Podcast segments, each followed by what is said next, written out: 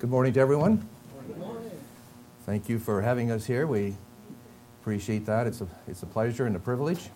We had a great drive down here, and uh, we still have two inches of snow up in our country.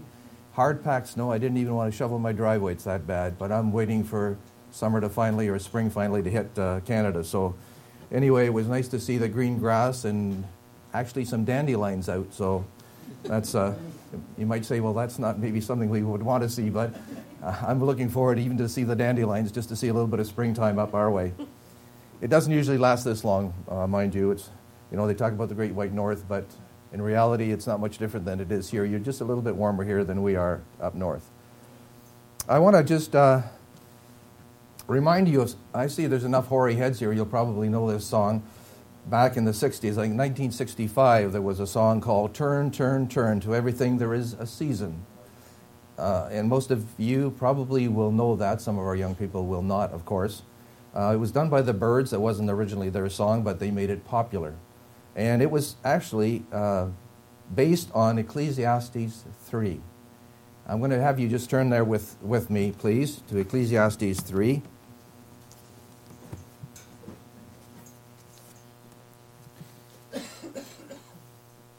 And in Ecclesiastes 3, let's begin in verse 1. I'm just going to read a couple of verses here.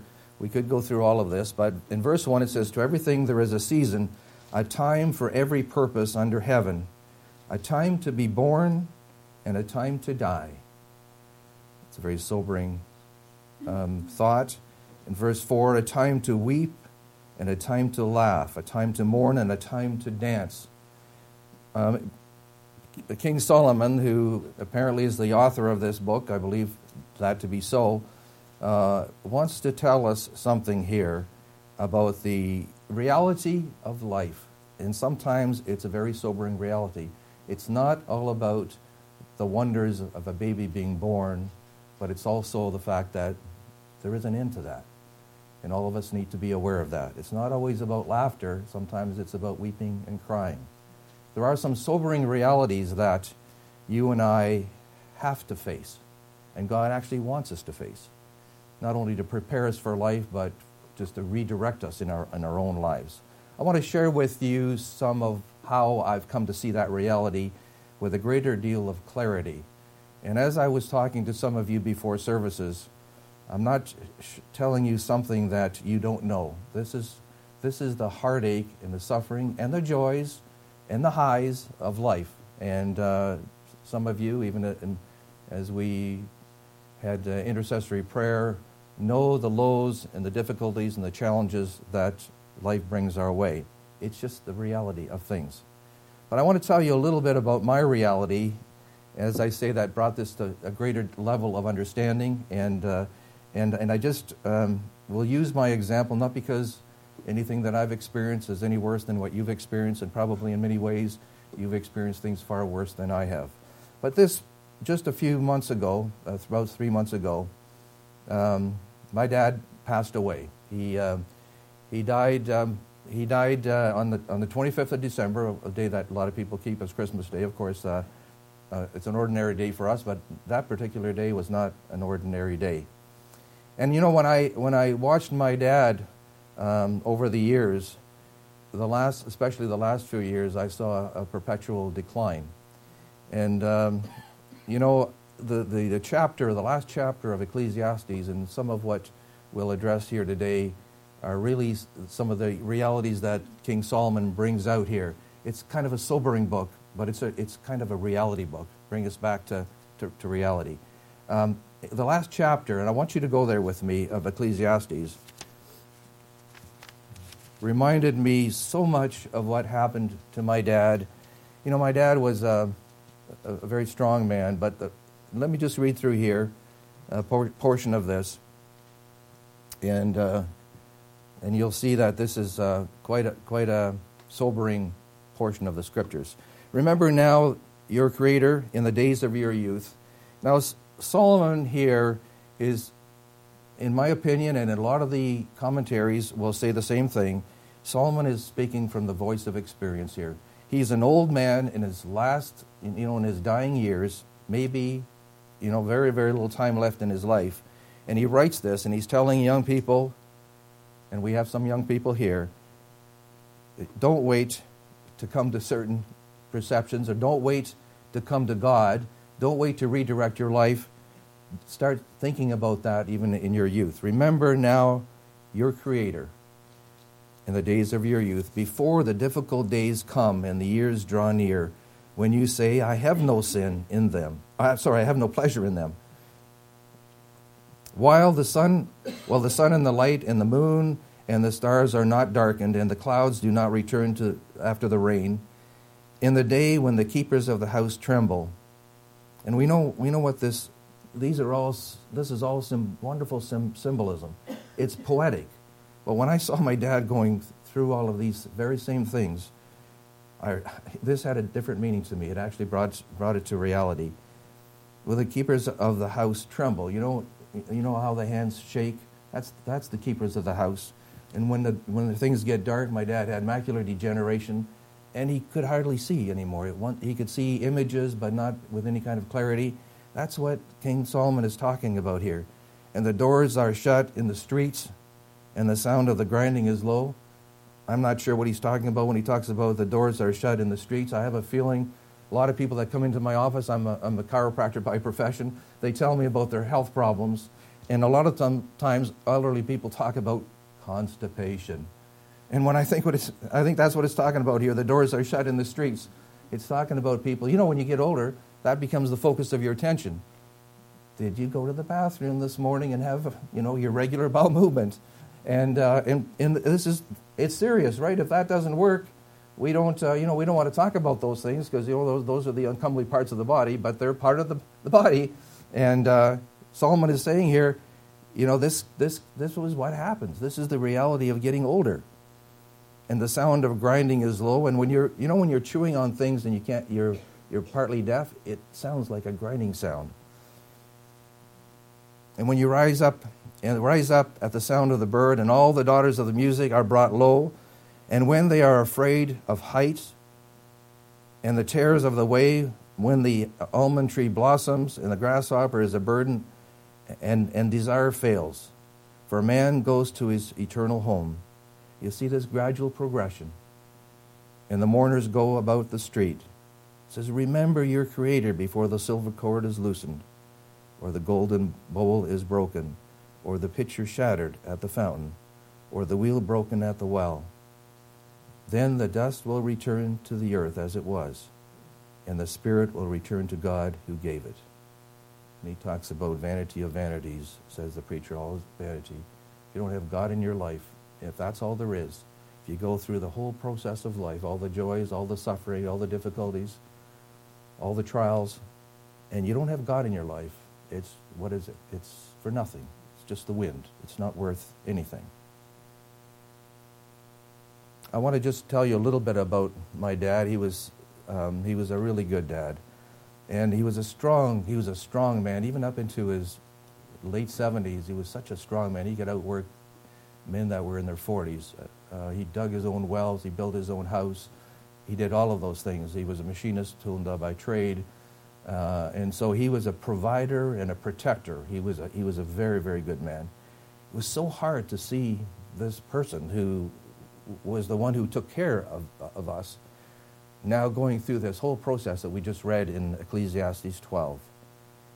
So it was, it was difficult to see. And, you know, I'll just tell you a little bit of the history here.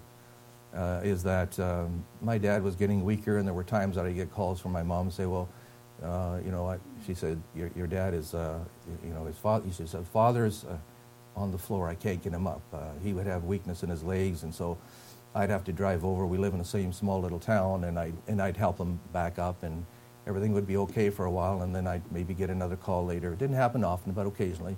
Well, this was um, 20, the 25th of December, and I got a call at 5 o'clock in the morning, and my mom says, uh, yeah, your, your, your father's uh, couldn't make it to the bathroom. His legs kind of gave out on him, and uh, he's laying on the floor. Can you come over? So I didn't waste any time. I headed over to um, to my mom and dad's place, and um, so when I get into the door, she whispers to me. She says, "I think he's dying."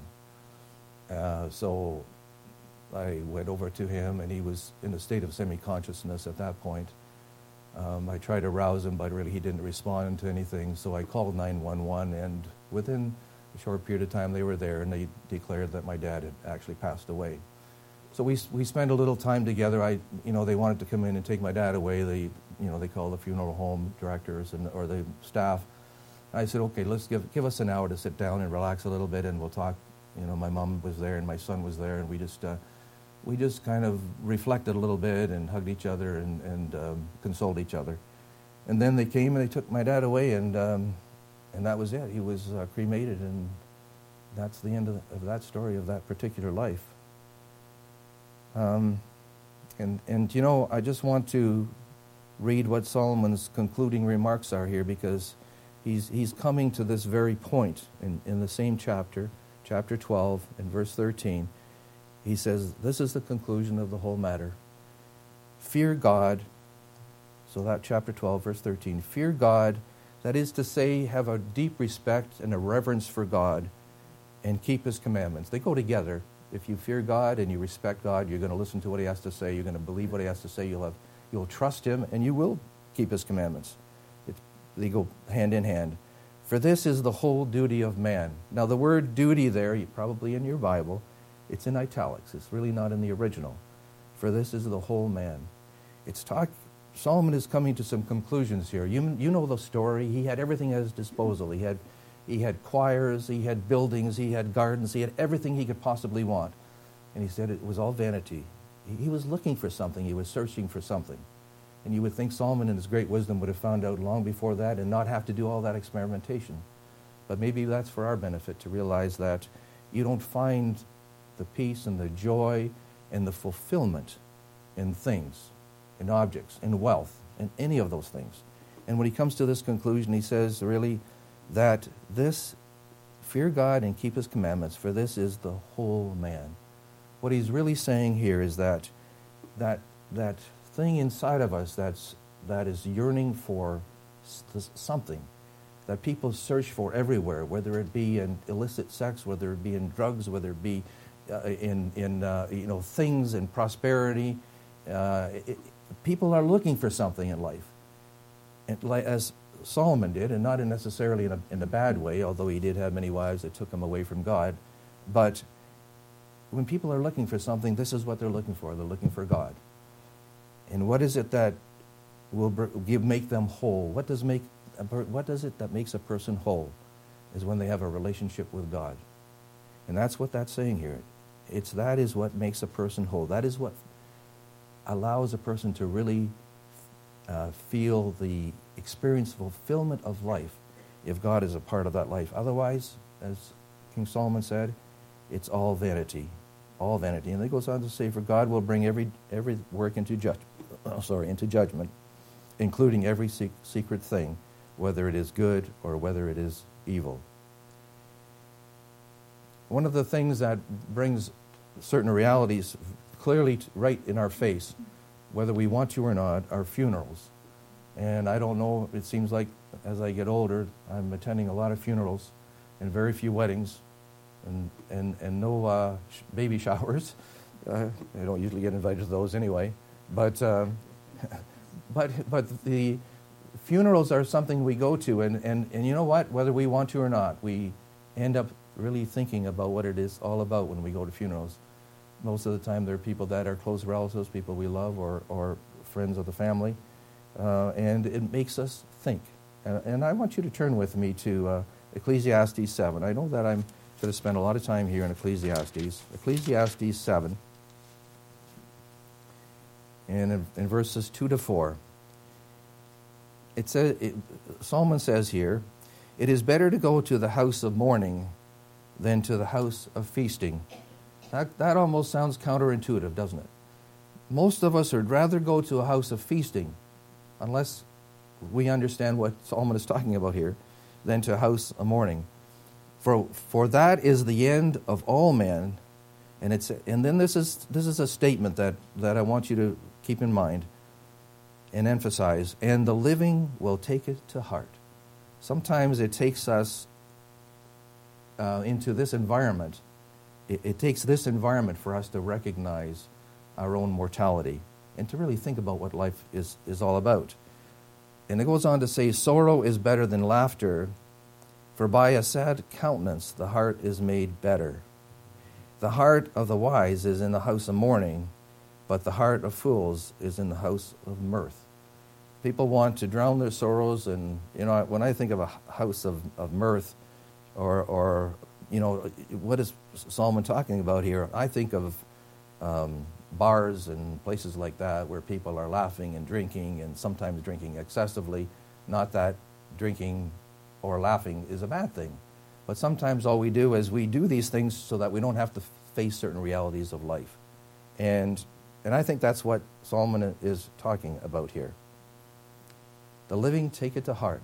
When we go to these, when we go to these events, these funerals in particular, it makes us think about life. And it helps us, really, in many ways, to get refocused. Bar, the bar scene doesn't help us to get refocused. You get a bunch of guys over drinking beer and eating pizza and watching a, a ball game, it, it's fun, but it doesn't help us get focused. We don't, we don't think about priorities in life when we um, entertain ourselves in that way. Escapism is really what it's all about. So that's the first part of the story.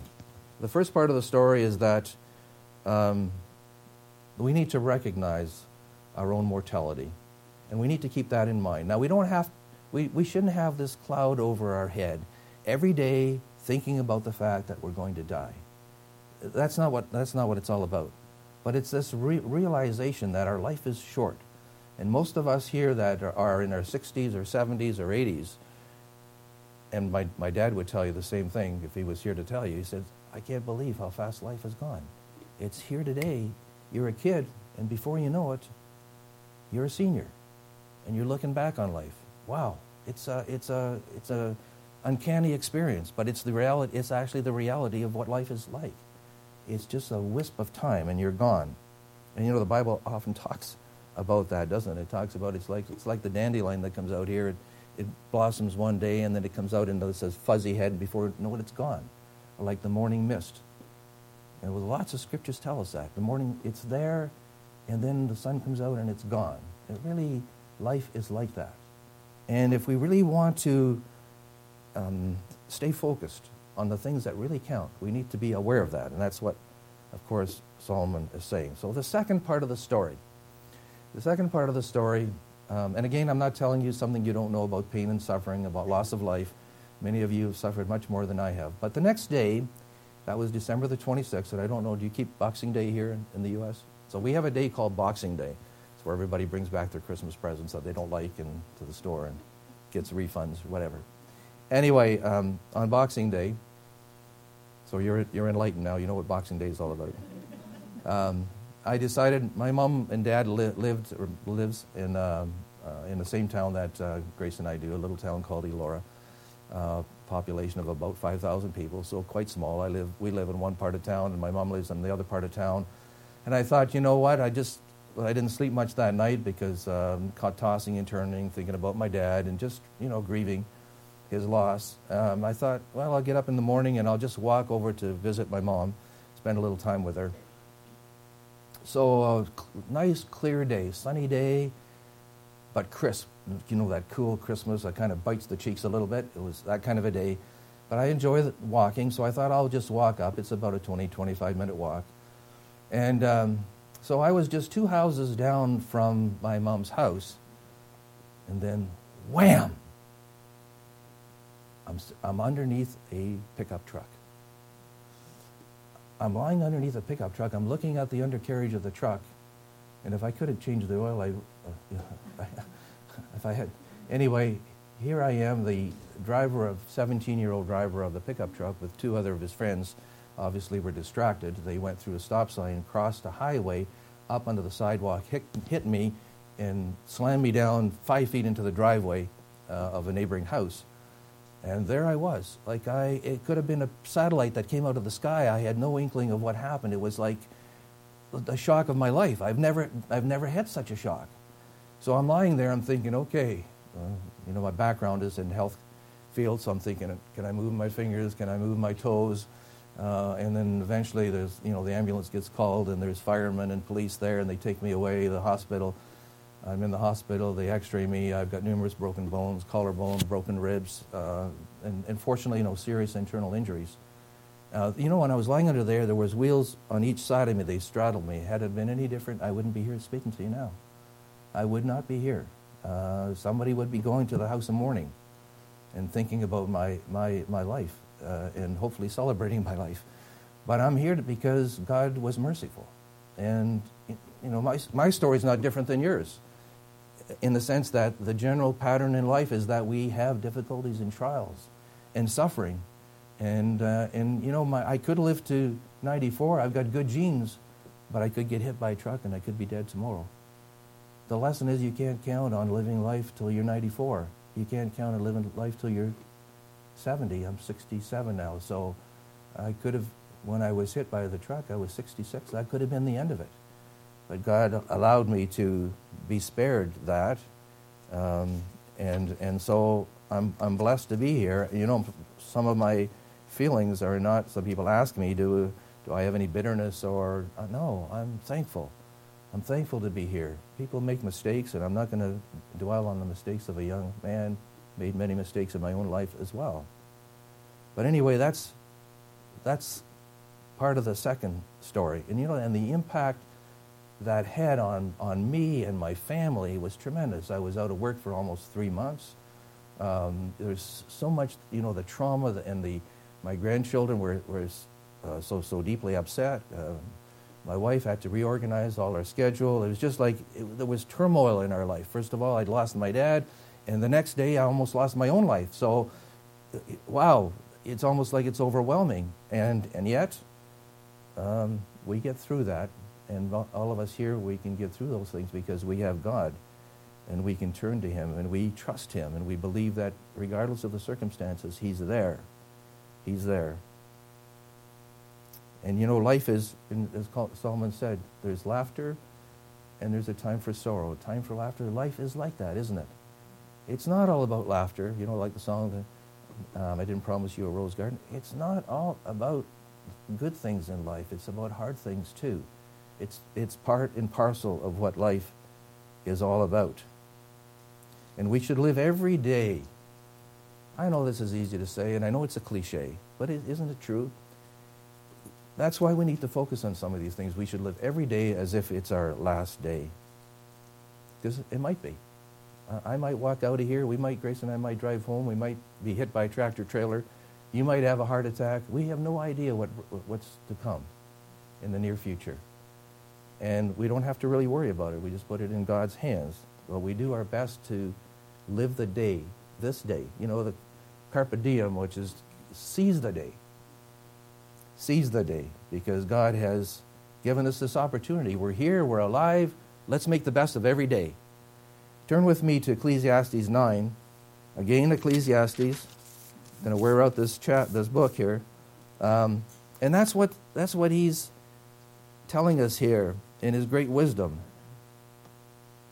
He says, Go eat your bread with joy and drink your wine with, merry with a merry heart. Verse 7 of chapter 9, Ecclesiastes. For God has already accepted your works. Let your garments always be white, and that's referring to righteousness. And let your head lack no oil. And of course, we think of oil in terms of God's Spirit. Live joyfully with the wife whom you love all the days of your vain life, or your temporary life, maybe that would be uh, probably better put, which he has given you under the sun all, the, all your days, all your days of vanity.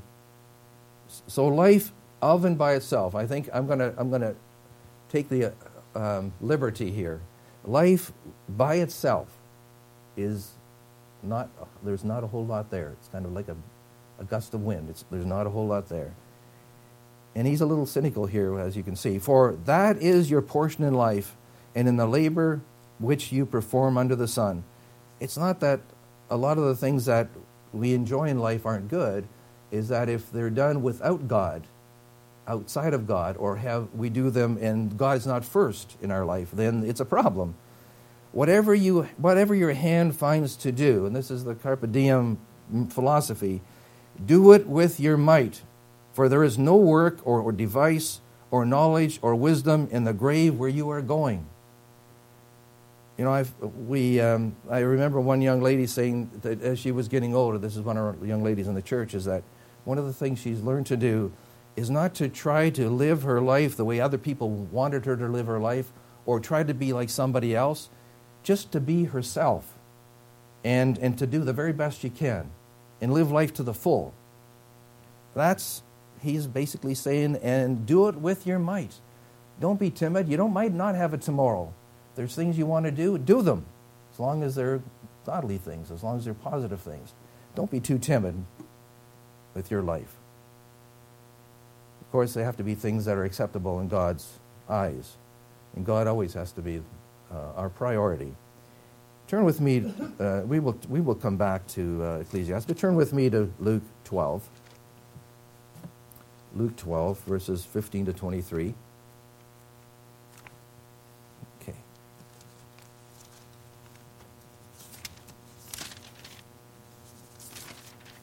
15 to 23, beginning in verse 15. And he said to them, Take heed and beware of covetousness. Materialism, I guess we could say today. We want to use uh, uh, contemporary parlance. For one's life does not consist in the abundance of the things he possesses. And Solomon took a long time to understand that. And he spoke a parable to them, saying, The ground of a certain rich man yielded plentiful. And he brought, and, and rather, he thought within himself, saying, What shall I do, since I have no room to store my crops? So he said, I will do this. I will pull down my barns and build greater, and there I will store all my crops and my goods. And I will say to my soul, Soul, you have many goods laid up for many years. In other words, he was taking great comfort in and trust in the possessions that he had. Take your ease, eat, drink, and be merry. And there's nothing wrong with that as long as you recognize that everything you eat and drink and everything that you have is given to us by the great God, uh, which can be taken away at, any, at, a, at a moment's notice. But God said to him, You fool, this night your soul will be required of you. Then whose will those things be which you have provided? How important will those things be in that moment when he's taking his last breath? So he who lays up treasures for himself and is not rich towards God, uh, sorry, so is he who lays up treasure for himself and is not rich towards God. If God isn't part of the equation and first part of that equation, then there's going to be problems in your life, and you're not going to feel that sense of fulfillment in life that God intends for us to have. some of the things that I would say uh, become apparent when you just about lose your life or you lose somebody that you've lo- loved is that quite often we'll say, I wish I had said something, I wish I'd done something, I wish I'd done this kind deed, I wish I told him I, I loved him. Uh, uh, or, you know, I wish I hadn't done this, or I maybe was a little terse, or whatever. There's always these regrets. And I think that if we recognize that ahead of time, we will do the right thing. Or if you, you know, if you think you're, um, you, you understand your mortality, then maybe the way you treat your family, maybe you treat your wife, maybe um, the way you treat your employees uh, or employer, um, probably will change because it'll change your perspective on life. It will change your perspective on life. One of the things that I'm going to turn, have you turn back with me to Ecclesiastes 7 and verse 13. One of the things that um, is very comforting for me is the fact that regardless of all that we go through, and I've heard some of your stories today, um, is, is that God is, God is on his throne. God is on his throne. In verse 13, I'm going to read verse 13 and verse 14. Consider the work of God, for who can make straight what he has made crooked? God is, this is saying that God is sovereign. And sometimes our life seems to be taking a, a convoluted course through life. And we don't really understand certain things. But we can understand this that God is sovereign. And regardless of where God is taking us, providing that God is an important part of our lives, as long as we don't um, kick against the goat, as Saul would say, as long as we don't fight God, as long as we're yielding to Him, the crooked path that He leads us down in life is going to be the right path. It looks convoluted to us, and sometimes we don't know where God is taking us or why He's taking us there. But we just understand that He is God, and He is sovereign, and He's a loving God, and He loves us deeply. We know that because He gave His Son for us. He loves us deeply. So, regardless of where we're going, we have to recognize and trust that He is the one that's leading us there. And we can have great consolation in that. Great consolation. Turn with me to Luke 12. You know, there, there are two things that um, Paul talks about in the book of Hebrews that anchor, he says, two things, immutable things that anchor his soul. And those two things are that God is sovereign and that God is a loving God. Knowing those two things, those two immutable things, we can have great, great confidence in God. Luke 12, I'm not there yet. Verses 6 and 7. Same, it was the same, actually, the same chapter we were just on. But just before that, verses 6 and 7, Luke 12. Are not five sparrows sold for two coppers, or two, the two coins, two uh, Roman coins, and not one of them is forgotten before God? That's, that's true. God is even aware of a fallen sparrow, a fallen bird. But the very hair, the very hairs of your head are all numbered. Do not fear, therefore, you are more of more value than many sparrows. God is aware. This doesn't just tell me that God loves me, but He tells me that God is aware of everything that's happening in my life. He's, he's not only omnipotent, He's omniscient. He knows everything that you're going through in life. And there isn't a time that God has looked away and, oh, I don't know what happened to Darren or I don't know what happened to Rick. He knows what's happening. And either it's one of two things either God has allowed it to happen or he has caused it to happen. I don't see any alternative. It's either allowed or it's actually orchestrated by God. And, and so understanding that is very, very reassuring. some of the things that, you know, I, I received uh, many cards. I was so overwhelmed by the outpouring of love and compassion and caring towards me and my family, cards of condolences, cards of, you know, get well cards. Um, and this is a time that I really, I absolutely, really, really needed that. I needed that encouragement. And boy, was it phenomenal. Even when I was able to finally get on my feet and get out and walk again, I love to walk people would pull off the side of the road. We live in a little town, so people get to know other people. People will pull off to the side of the road, and say, "Hey, Rick, it's great to see you. Nice to see you up and around." People came out of their cars and hugged me gently because uh, you know I'd broken ribs and like it was. The outpouring was phenomenal. The cards, the fruit baskets, the phone calls was phenomenal because people really cared. The consequence of that is I never realized before that to the same extent how important it is for us to support one another, to encourage one another. If it hadn't been for some of the tra- tragic events that I've gone through, I wouldn't, I wouldn't really know that. I wouldn't really know that. Turn with me to 2 Corinthians. So I guess one of the questions I had to ask myself, and one of the cards said, Well, this will give you time to think, Rick, about life. And it really did. It made me think about life in ways that I in depth, I mean, I've always thought to myself to be somewhat of a thinker, but it made me think about life in, in ways that I'd never thought about before, in levels of understanding that I'd never considered before. 2 Corinthians. Most of you know these chapters very well. In verse 3, I'm going to read here from verse 3 of 2 Corinthians 1, chapter 1, verse 3. Blessed be the God and the Father of our Lord Jesus Christ. Now, what a wonderful description of our God. The God, the Father of all mercies and God of all comfort. Boy, do we need that at times in our lives. Who comfort, comforts us. And some of that comfort that we receive is through others.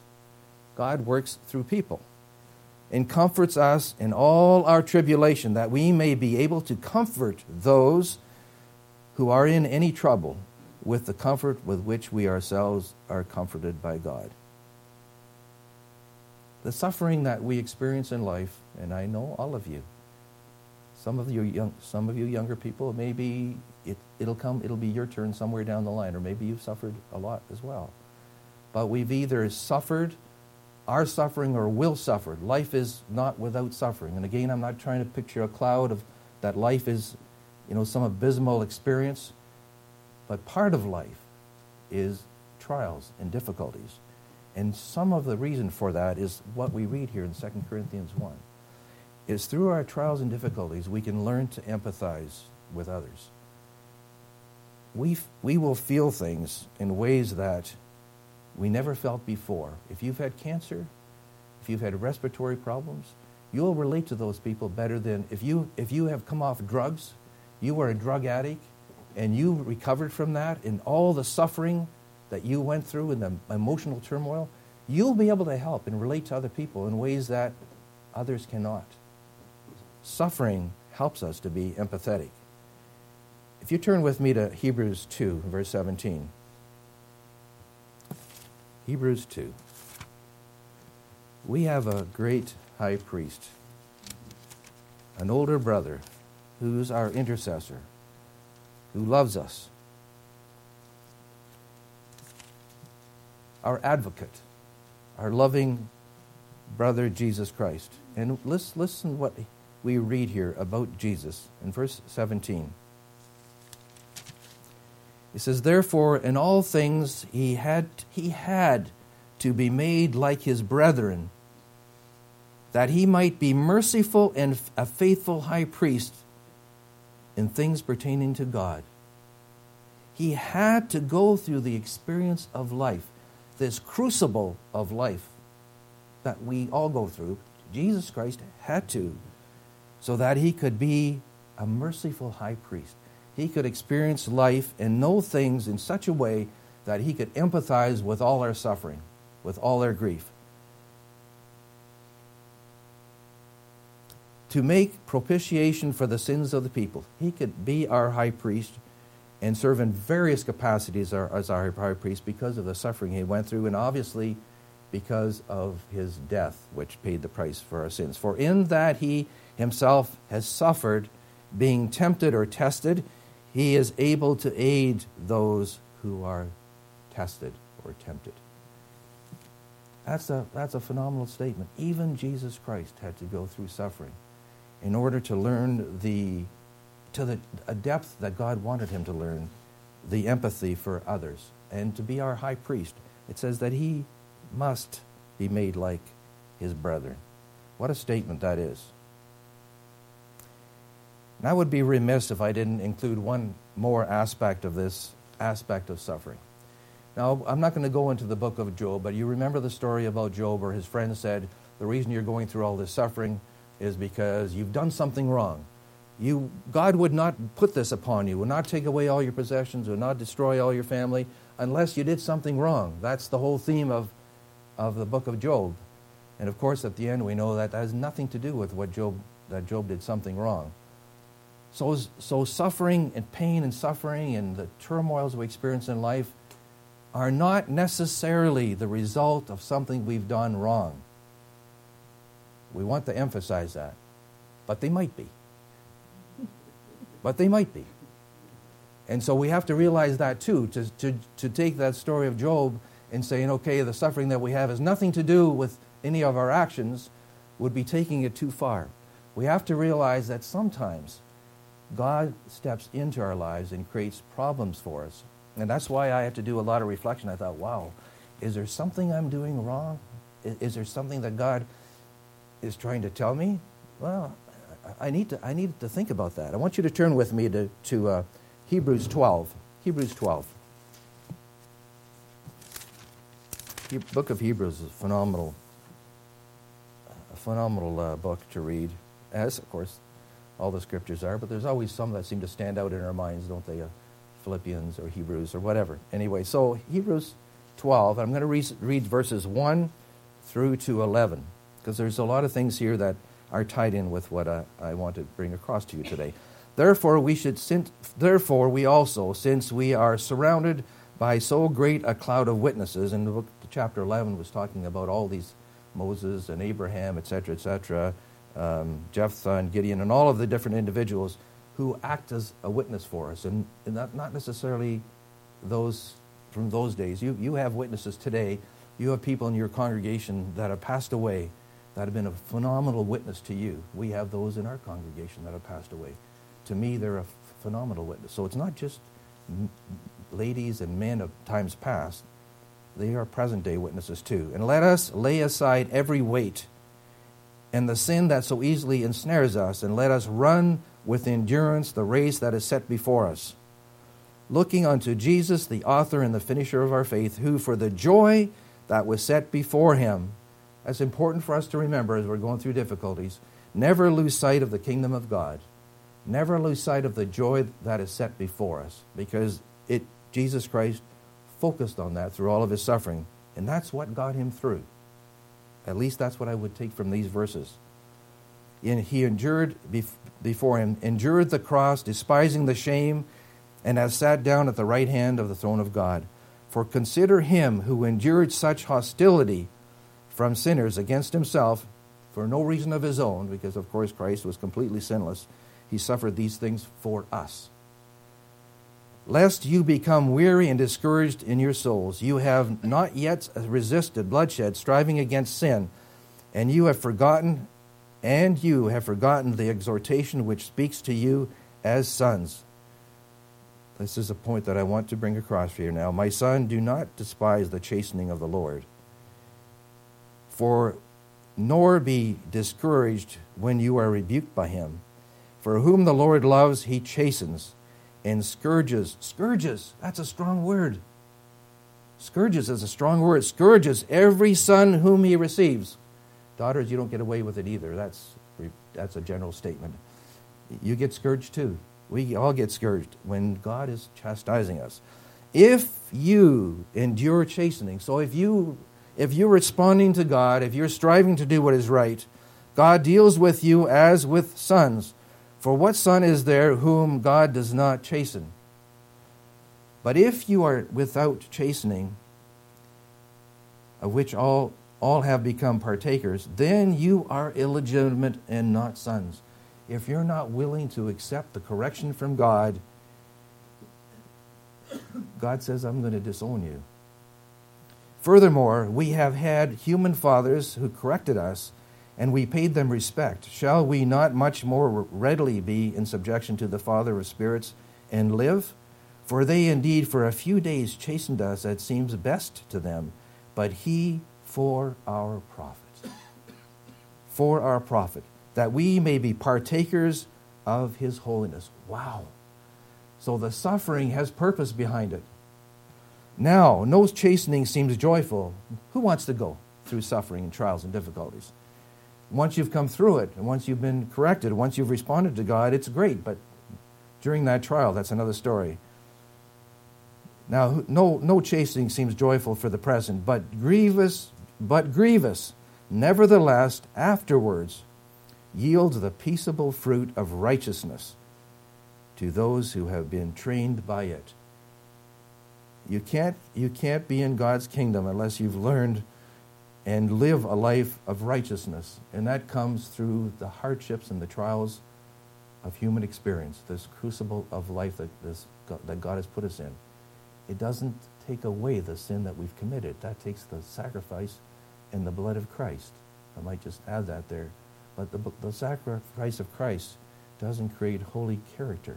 That comes through experience and responding to God and striving to do God's will and allowing the Holy Spirit and not quenching His Spirit, but allowing the Holy Spirit to work in us so that Christ is actually living in us so that we become righteous. And that brings peaceable fruit. And that's what we want. The kingdom of God is peace, of course. So, with, so I would be remiss if I didn't mention that aspect. So sometimes when we go through trials and difficulties, God is actually correcting us. And as we read in, in, in Ecclesiastes, he says, consider, consider what it is, what that's all about. Turn with me to Romans 8, verse 28. Coming to a close here soon. Romans 8, 28.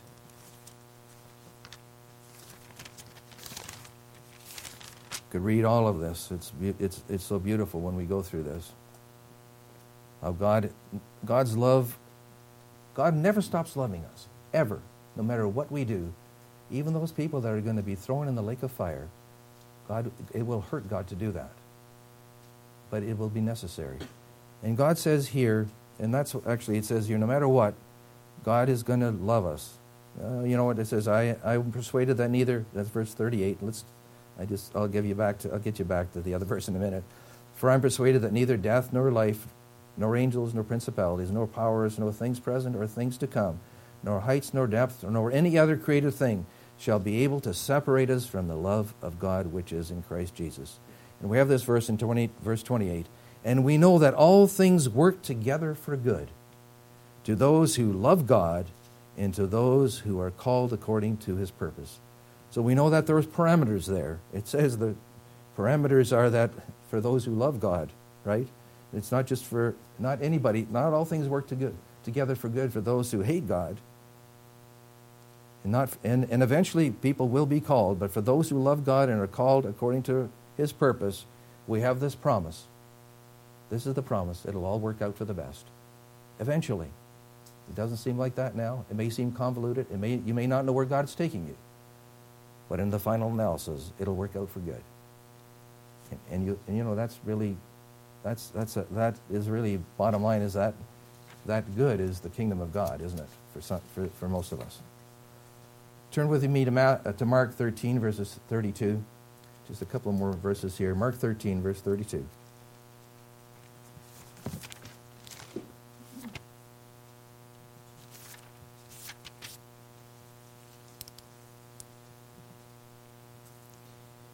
We have a warning here.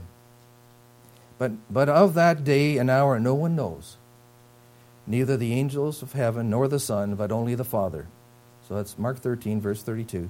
Take, take heed this is the warning take heed, watch and pray, for you do not know when the, when, when the, time, um, when the time is. You don't know. Everybody wants to decide, wants to predict when Christ is going to return. There's this sign, there's that sign, and we can get some general ideas.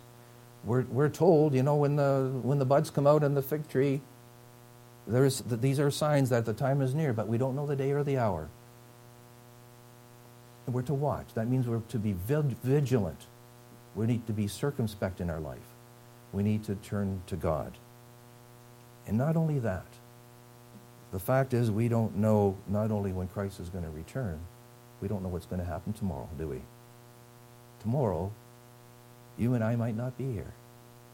So this, this admonition, this encouragement that we have here to watch and to pray is not only because Christ is imminently going to be here, and I believe he is. I don't know when, but I believe he is, but also for the fact that I don't know t- t- tomorrow whether I'm going to be hit by a pickup truck and that's going to be the end of my life. Or you have a heart attack, or I have a heart attack, or we, we just don't know that. God, in some ways, have been merciful to us because we don't know. So he says, be vigilant, be diligent, be be alert know, in, in your life. Understand what your priorities are in your life. And all what we've been talking about leads us to focus on the priorities of life. Seek ye the kingdom of God and his righteousness. And forget about the other things. Let God take care of the other things. Ephesians 5. Ephesians 5. That doesn't mean we go on social assistance. I'm not saying that in case somebody might interpret it that way. Ephesians 5. And some people need to be on social assistance. I understand that. I think I'm going to get into political trouble here. last, uh, oh, second last scripture, Ephesians 5, verses 15 to 21. 15. See then that you walk circumspectly, be vigilant, circumspectly, be careful, not as fools, but as wise, redeeming the time because the days are evil, are they not? Therefore, do not be unwise, but understand what the will of the Lord is, and do not be drunk with the wine in which is dissipation, but be filled with the Spirit. Speak to one another in psalms and hymns and spiritual songs singing and making melody in your heart to the Lord, giving thanks always for all things to God, to God the Father, in the name of our Lord Jesus Christ, submitting to one another in the fear of God. That's what we're admonished to do. And finally, brethren, let's turn to a concluding chapter verse here in 1 Peter 4. 1 Peter 4. And I'll, I'll close with this. Peter, 1 Peter 4, verse 12.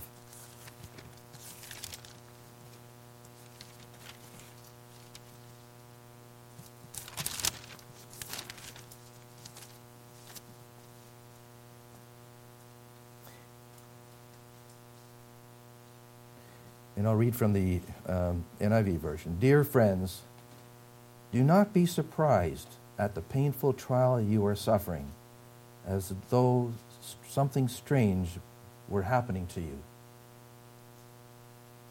It's not, it's not something, you know, we, this isn't something that should surprise us, uh, Peter is saying. We're going to experience suffering in this world. We're going to experience good things and we're going to experience bad things. He said, Don't be surprised, but rejoice that you participate in the sufferings of Christ, so that you may be overjoyed when his glory is revealed.